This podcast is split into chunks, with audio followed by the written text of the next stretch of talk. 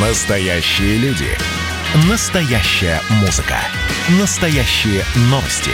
Радио «Комсомольская правда». Радио про настоящее. 97,2 FM. эм. Под капотом. Лайфхаки от компании «Супротек». С вами Кирилл Манжула. Здравия желаю.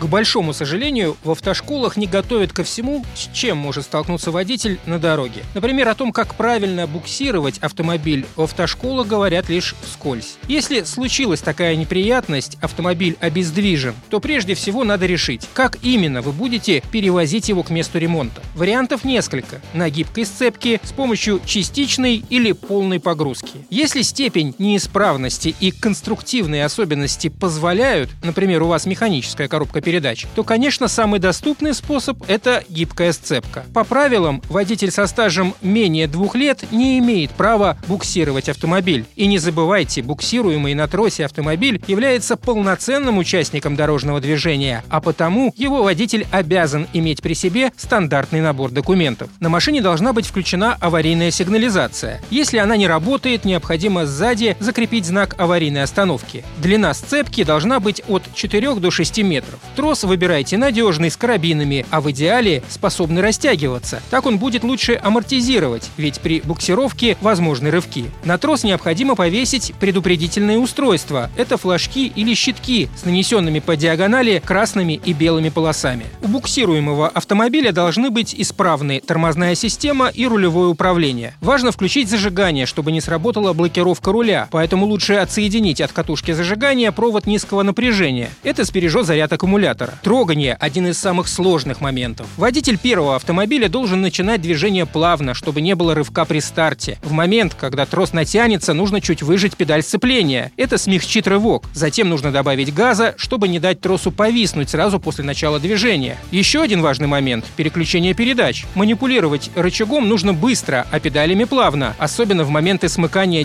дисков сцепления. Иначе рывки троса неизбежны, а там и до разрыва недалеко. И важно помнить, что неаккуратная буксировка может привести к аварии и, возможно, человеческим жертвам, поэтому не стоит подходить к этому процессу легкомысленно. Если опыта буксировки нет, то не следует начинать практику на оживленных городских улицах. Лучше доверить это более опытному водителю, а когда выпадет шанс, потренироваться где-нибудь за пределами городской черты. На этом пока все. С вами был Кирилл Манжула. Слушайте рубрику «Под капотом» и программу «Мой автомобиль» в подкастах на нашем сайте и в мобильном приложении «Радио Комсомольская правда», а в эфире с понедельника по четверг в 7 утра. И помните, мы не истина в последней инстанции, но направление указываем верное. Спонсор программы ООО «НПТК Супротек».